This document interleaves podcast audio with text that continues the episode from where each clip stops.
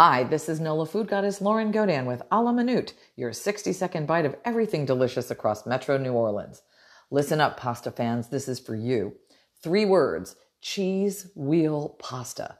Take a gigantic wheel of Parmigiano Reggiano cheese, scoop out the center to create a huge bowl, then throw in hot, freshly cooked pasta, tossing the works to coat in luscious, rich Parmesan cheese.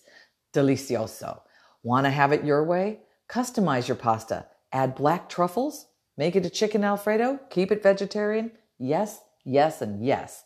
Jason Vowell, the cook and creative behind this current craze, offers cheese wheel pasta on Wednesdays from 4 to 8 p.m. at Zony Mash Brewery and at Italian Deli Mecca Nor-Joe's in Metairie on Friday and Saturday from 11 to 6, Sunday 11 to 3 p.m. Be the big wheel and roll in for cheese wheel pasta.